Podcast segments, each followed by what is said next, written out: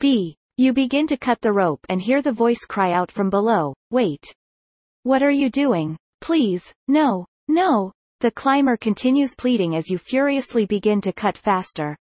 You hear the rope snap, followed by a fading scream and then, silence.